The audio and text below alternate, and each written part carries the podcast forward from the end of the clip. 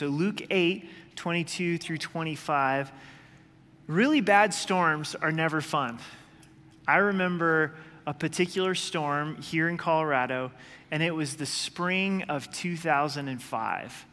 And I did a wedding on a Saturday morning and drove up to our men's retreat on Saturday afternoon to do the evening session Saturday night.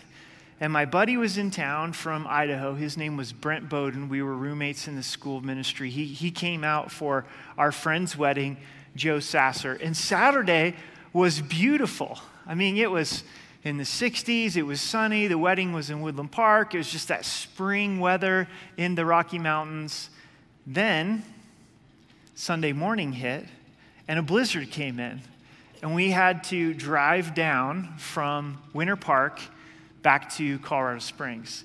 And it was one of those storms where it was just dumping, dumping, dumping snow. And at the time, I was driving a 1990 Honda Civic. We owned a 1992 Honda Accord and a 1990 Honda Civic. And that Honda Civic sat so low to the ground. I mean, it was just, just so low to, to the ground, and it was a stick shift which should be helpful for driving in the snow, unless you're Eric Cartier, who stinks at driving stick, right? So, my friend Brent and I were like, we can do this, and we'll get down the mountain, and we're driving, and the more we drive, it's just snowing and snowing and snowing.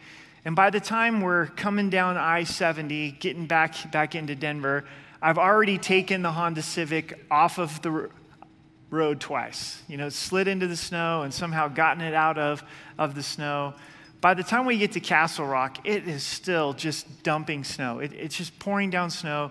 And surprisingly, the freeway was closed from Castle Rock to Colorado Springs. You'd think it'd be closed up on I 70, but nope, it was closed from Castle Rock to Colorado Springs. So I just had to leave the Civic in the parking lot up in, in Castle Rock. Another guy from the church had a Honda Odyssey minivan, and he's like, My minivan does pretty good in the snow. I think that we can make it home on side roads. Let's try it, right? And he's like, okay, that sounds good, right? So we get in his minivan, go on, you know, back roads, Highway 83 and, and stuff, and, and we make it, make it home. And we literally had to just let the snow melt for a couple of days before we could get to Castle Rock, get my car back, and I'll always remember that, that storm. And every once in a while, here in, in Colorado, they're actually right you know, the weathermen are actually right and the snow actually does, does come down. The disciples find themselves on a really bad storm in the Sea of Galilee, but God's in the midst of the storm. God is teaching them some really important lessons that I suggest to you they couldn't learn any other way without going through the storm. So, this is verse 22. Now, it happened on a certain day that he got into a boat with his disciples, and he said to them, Let us cross over to the other side of the lake. And they launched out. If you're taking notes, write down that storms require remembrance. Storms require remembrance. Everything looks good at this point, at this juncture, but as they get out into the middle of the Sea of Galilee, there is going to be this tremendous storm that comes. The wind comes, in the middle of the storm, they have to remember the words of Jesus let us cross over to the other side of the lake. Jesus said, We're going to get over to the other side of the lake. And you know this section of scripture now from Sean teaching through it. What's on the other side of the lake? A demoniac, someone who desperately needs the love of Jesus Christ and delivering out of darkness. Jesus knows what he's doing of going to the other side of the lake. We've been given a promise by God that we're going to make it to the other side of the lake. It's called heaven. That's the promise that God has given to us. Philippians 1 6 says, He who began a good work in you will be faithful to complete it until the day of Christ Jesus. That's the promise of God. You are going to make it. Why? Because you're God's work. Romans tells us that we are glorified. Past tense. God already sees the finished product. And He's like, You knuckleheads at Rocky Mountain Calvary, you are going to make it. You're going to make it to heaven, and you're going to be glorified. But we've got to remember that as we're in the midst of the storm because it feels like we're not going to make it. It feels like that this life is all that there is. What is more real is heaven than this life. This life feels so incredibly real, and it is, but the reality of heaven, the reality of forever being with the Lord, is even more real than this experience. This life is going to pass away, this life is going to burn up.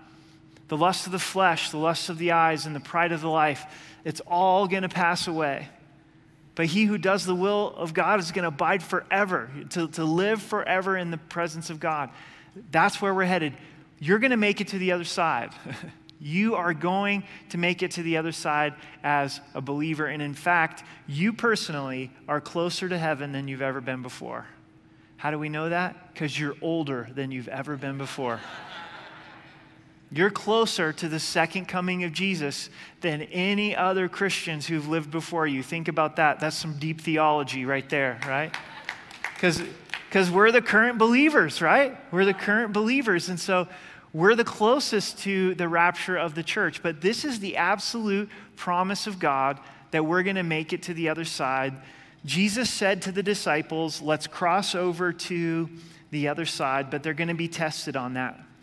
In verse 23, but as they sailed, he fell asleep, and a windstorm came down on the lake, and they were filling with water and were in jeopardy. Second point is storms don't threaten Jesus. Think that through. Storms don't threaten Jesus. How so? He's asleep in the storm. He's not nervous about the storm, he's not stressed out about the storm. He has enough confidence in the Father to say, this is a great time for a nap, right out here on the Sea of Galilee in this, this storm. Mark's gospel tells us that, that Jesus was sleeping so soundly that they had difficulty waking him up in this storm. That they have to go to Jesus and say, Master, Master, we're perishing.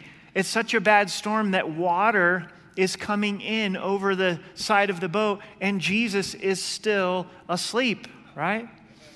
I think this does show us also the reality of Christ's humanity and how hard he worked. We read the Gospels of all of these crowds pressing in upon him and him teaching and him healing and the disciples having questions and, and messing up. It was physically exhausting, and he's in a, a human body, God in human flesh. And in his humanity, he needed a nap. In his humanity, he, he needed to, to sleep. When was the last time you had a nap? I had a nap this week. It was glorious. Just it just hit me. I didn't even tell anybody in the family. It was just dad disappeared and I could I could hear him telling her, "Where's dad?" And I was asleep, right? I was just in bed taking a nap. And Jesus was tired. He understands that and he's like, "I'm going to take a nap." So whatever's going on in your life as we process the midterm elections, as we look at the condition of our country, I want you to understand whatever the storm is, no matter how big it is from our perspective, it does not threaten Jesus. He is on the throne. Every time you see Jesus depicted after his resurrection and ascension, he's always seated on the throne. The only exception is when Stephen was martyred, we see Jesus standing to welcome Stephen in, into heaven. But the reason that Christ is seated next to the Father is because it's a position of rest. Jesus is not up in heaven going, oh man, these midterm elections don't look so good. Man, what's going on with Colorado? Pacing back and forth, and what, what, am I going to do? No, he's upon the throne. He, he, he, doesn't look at your medical bills and go, oh, I don't know what I'm going to do. He, he doesn't look at the relational difficulty that you're going through and going, oh, I'm stressed out. I've got anxiety over this. There's no storm that threatens Jesus. There, there's no storm that even comes close to removing him from his place of power, his position. The third thing that we see about storms is that storms exist in the middle of God's will. Storms exist in the middle of God's will, number three. The disciples are right where God wants them to be.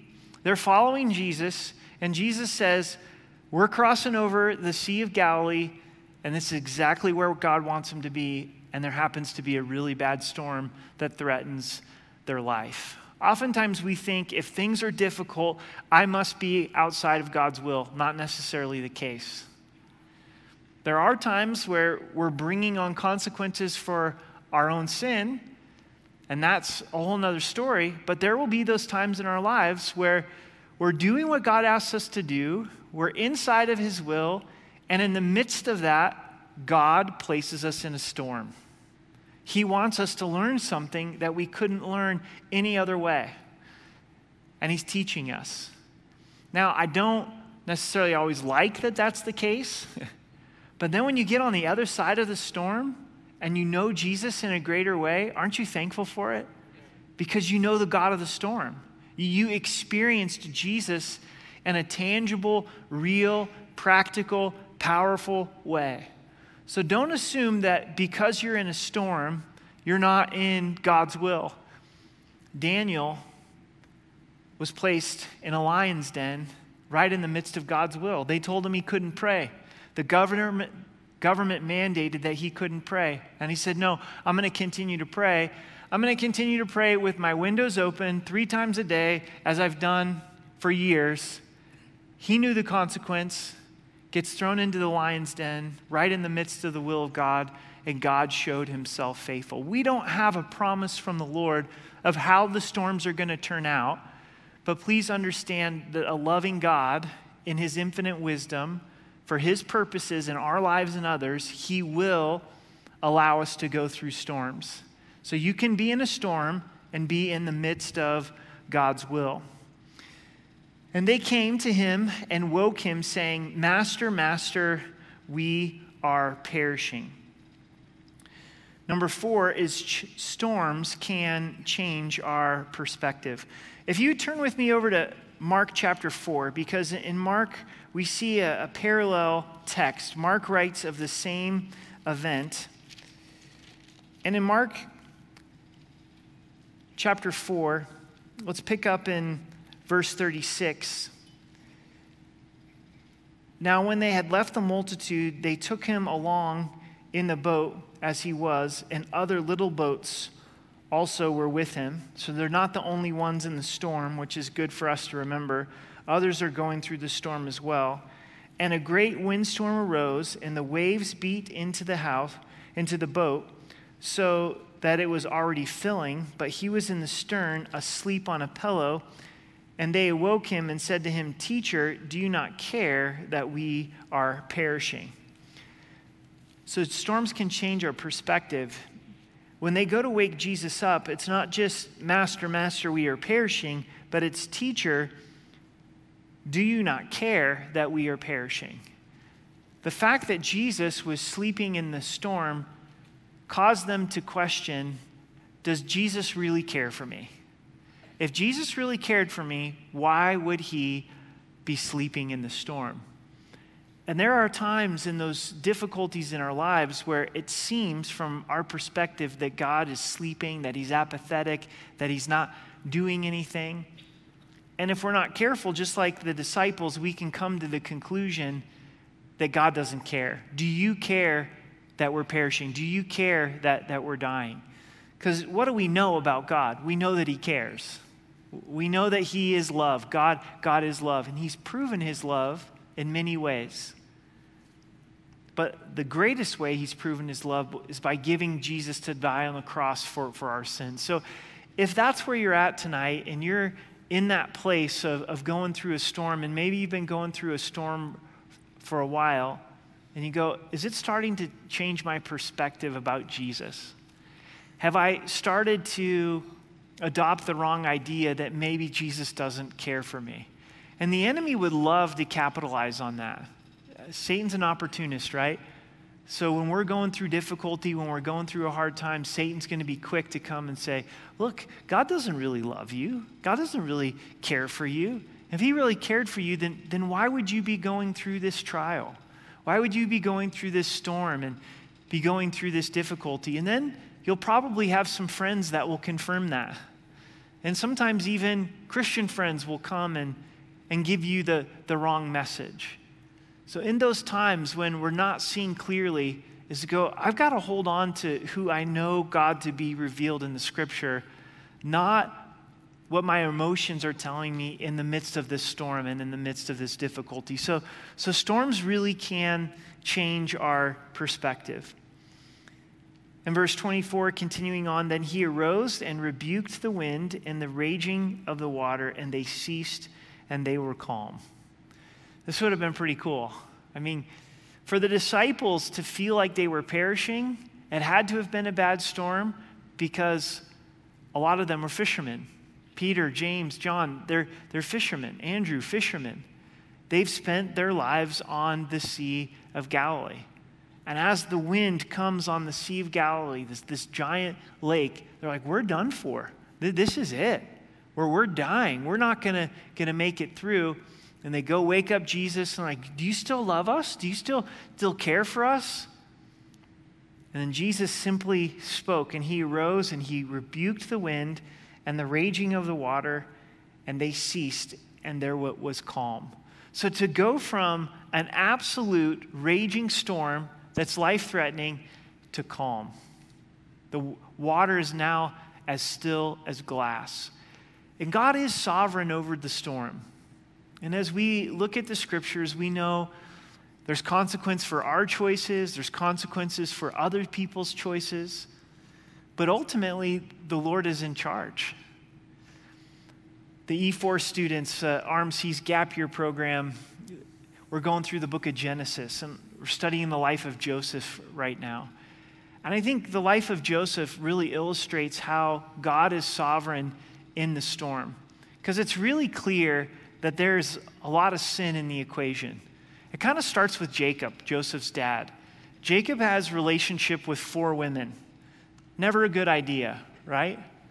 If you're thinking about polygamy, just read the book of Genesis. It doesn't turn out very well he marries sisters and their handmaidens and has all of these boys. And of course, he loves Rachel the most. And Joseph at the time is the only son of, of Rachel. So it starts with, with Jacob. And then Joseph doesn't show a lot of maturity because God gives him a dream of his brothers bowing down to him. I don't think that the Lord wanted Joseph to share that with his brothers, but he's like, guys, check this out. Like, God spoke to me last night, and I had this dream, and you suckers were bound down to me. And that just made them hate Joseph all the more because he's got this coat of many colors. The rest of them don't have this colorful coat, only Joseph has the colorful coat. God gives him another dream, this time of mom and dad also bowing down to Joseph, and he shares that with the whole family. Another sign of immaturity. He's 17 years old, and now the brothers hate him even more ultimately, they are filled with so much hate that they decide, well, let's kill him. And then they're like, no, there's no money in killing him. But if we sell him as a slave, at least we'll profit some for it. And we don't have to get all bloody. So they sell him as a slave to, to Egypt. But God's sovereign, God's in the storm. God's ultimately in control. The brothers are not in control. God's working this plan. He shows up at Potiphar's house. He's a slave to Potiphar. God's with him, he's faithful. His character really shines. Potiphar's wife, the, the boss's wife, accuses him of rape. He's thrown into prison. So now he's been the subject of his brother's sin, Potiphar's wife's sin, his dad's sin, but God's in control. Not the sin that's being committed against him. God is, is sovereign. God's ruling over the storm. Here comes the butler and the baker. Sounds like a fairy tale, but Pharaoh's butler and baker end up in prison. They both have a dream. Joseph interprets the dream. The butler returns to duty. The baker is executed. The butler forgets about Joseph for two years till Pharaoh has a dream. Like, I know this guy that can interpret dreams. And here comes Joseph to interpret the dream. Ends up being second in command to Pharaoh of all of Egypt. There's a famine, but Joseph had saved, and here comes his brothers in need of food. And what Joseph's able to say at the end of his life, at the end of Genesis, after his dad's dead, his brothers are freaking out that Joseph's going to be angry at him. He says, What you meant for evil, God meant for good, for the saving of many lives. Joseph experienced God in the storm, and God being sovereign. I know that this is a simplistic view, but if God reigns over the storm, he does have the power for the difficulty to stop if he wants to. So, so in my life, in your life, he could say, okay, the storm is done. And sometimes that happens, and all of a sudden the, the trial is ended, and he can do it. But if he chooses not to do that, then that means for his purposes, he's working good out of that storm. So that's where I get a lot of comfort. I get, I get a lot of peace in my heart and my life of going, God, it's not the storm that's in control. It feels like it. You're in control. And if you want the difficulty to stop, it'll stop. But if you want it to continue for your purposes, then I'm at a place of peace because I know that you're working your plan that's a lot bigger than me. We get a little perspective of this in history when we look back at some really difficult times. God did great work, right? Even what has taken place in, in China the last 30, 40 years and how hard they've been on Christians, there's been an explosion of the gospel and many, many people reached. We go, man, only, only God can do that. And in some of the most difficult times were the greatest times of spiritual revival. So let's allow the Lord to give us peace to where storms don't change our, our perspective. Verse 25 says, back to Luke, but he said to them, Where is your faith? The fifth thing about storms is storms expose our faith. Storms expose our faith. If I had a cup up here, you wouldn't necessarily know what's inside. Like maybe it's coffee. Should have brought a cup up here. Or maybe it's tea. I do drink some tea these days. Just lost some man cards there. But as soon as you bump the cup, you know what's inside. Oh, yeah, there's coffee inside of there. Oh, yeah, there's, there's tea inside of there. Oh, there's, there's water inside of there. Well, what's in my heart? Sometimes I may not fully know. I may, I may think it's trust, I may think it's faith. And then God allows my cup to get bumped a little bit, allows my cup to, to go through the storm and stuff comes out. And it reveals whether I'm trusting the Lord or not. We see where the disciples' faith is here in the midst of the storm. And sometimes the storm's going to reveal trust in God, and sometimes it's going to reveal that our faith is weak and we've got some growth to do in the, the area of, of trusting the Lord. But a storm will absolutely expose our faith. And they were afraid and marveled, saying to one another, Who can this be? For he commands even the winds and the water, and they obey him. Number six is that storms reveal our Savior. And I think that this is the most important lesson about storms. Is storms reveal Jesus in a greater way. I want, I want you to think back on your journey with the Lord. And how have you gotten to know Jesus in a greater way? it's probably been in some of the most difficult times of your life. And through those experiences, you understand the reality of Christ in a much more tangible way. Things that you've read in the scriptures, things that you've heard taught to you, but they become real to you as you go through trial, as you go through challenge, as you go through difficulty. I remember Greg Laurie, he pastors in Southern California, and he was sharing about the loss of his son. His son died in a car accident a few years ago. And he said, Everything that I believe and I've taught in the scriptures is true. And through that experience of losing his son, it moved him even deeper in his relationship with the Lord. And he said he experienced a, a personal revival. He, he felt a deeper passion for Jesus. He felt a deeper passion for the lost. He, he wanted to proclaim the gospel in, in a greater way.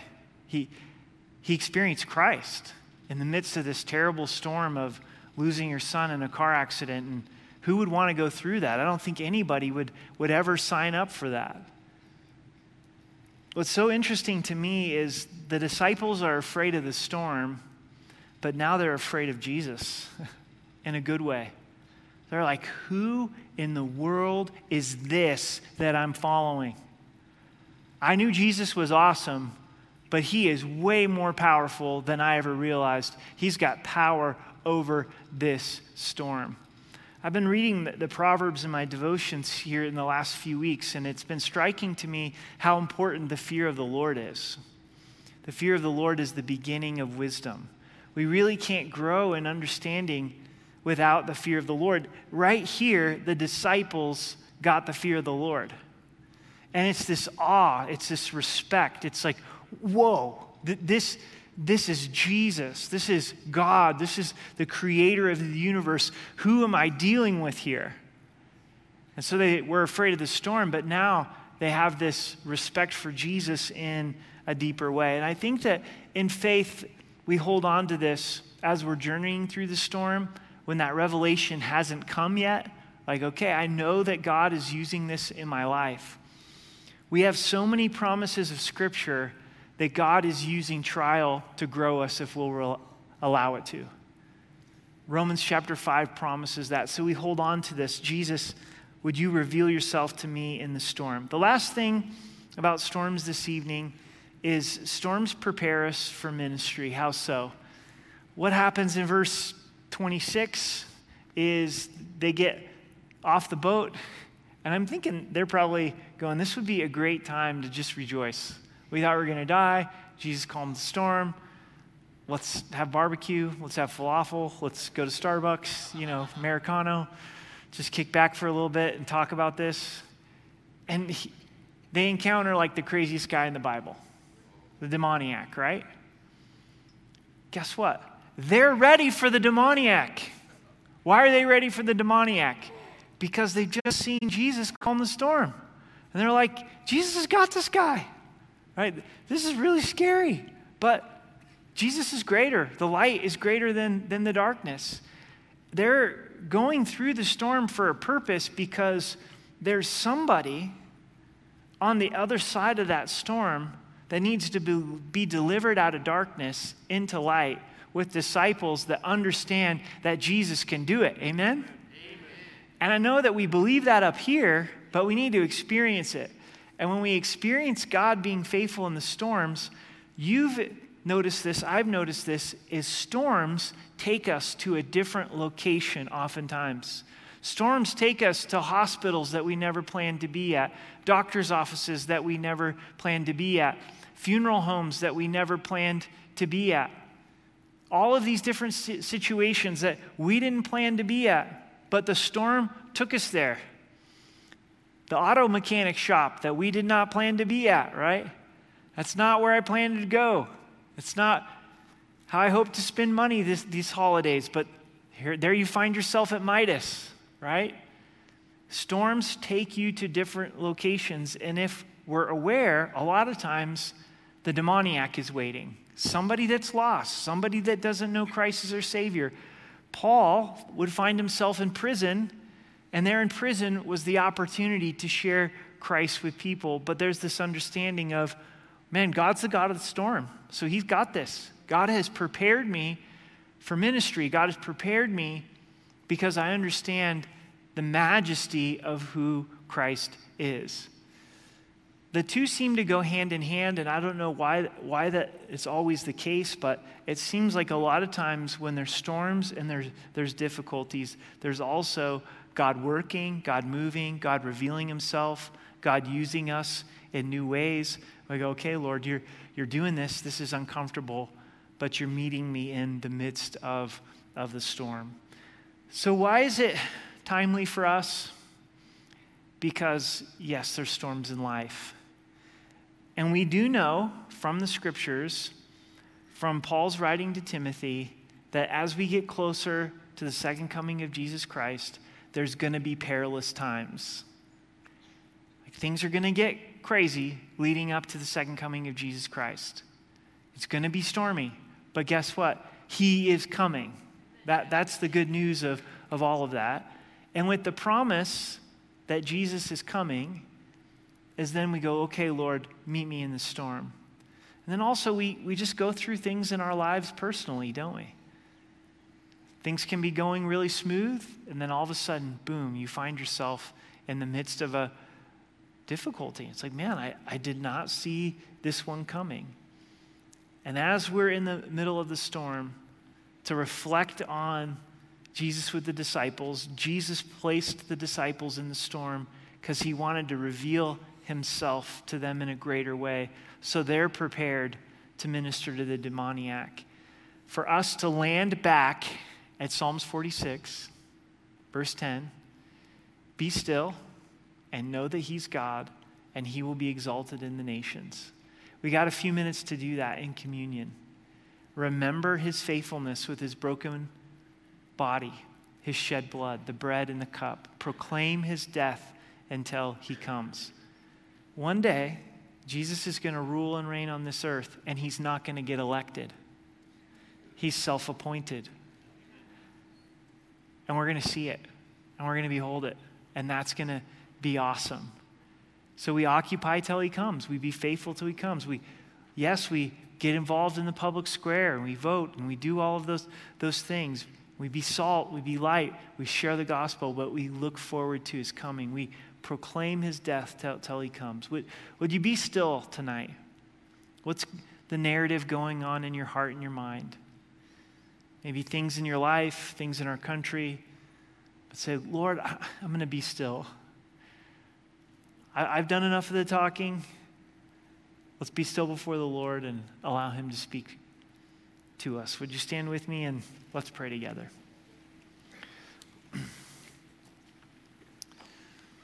hmm.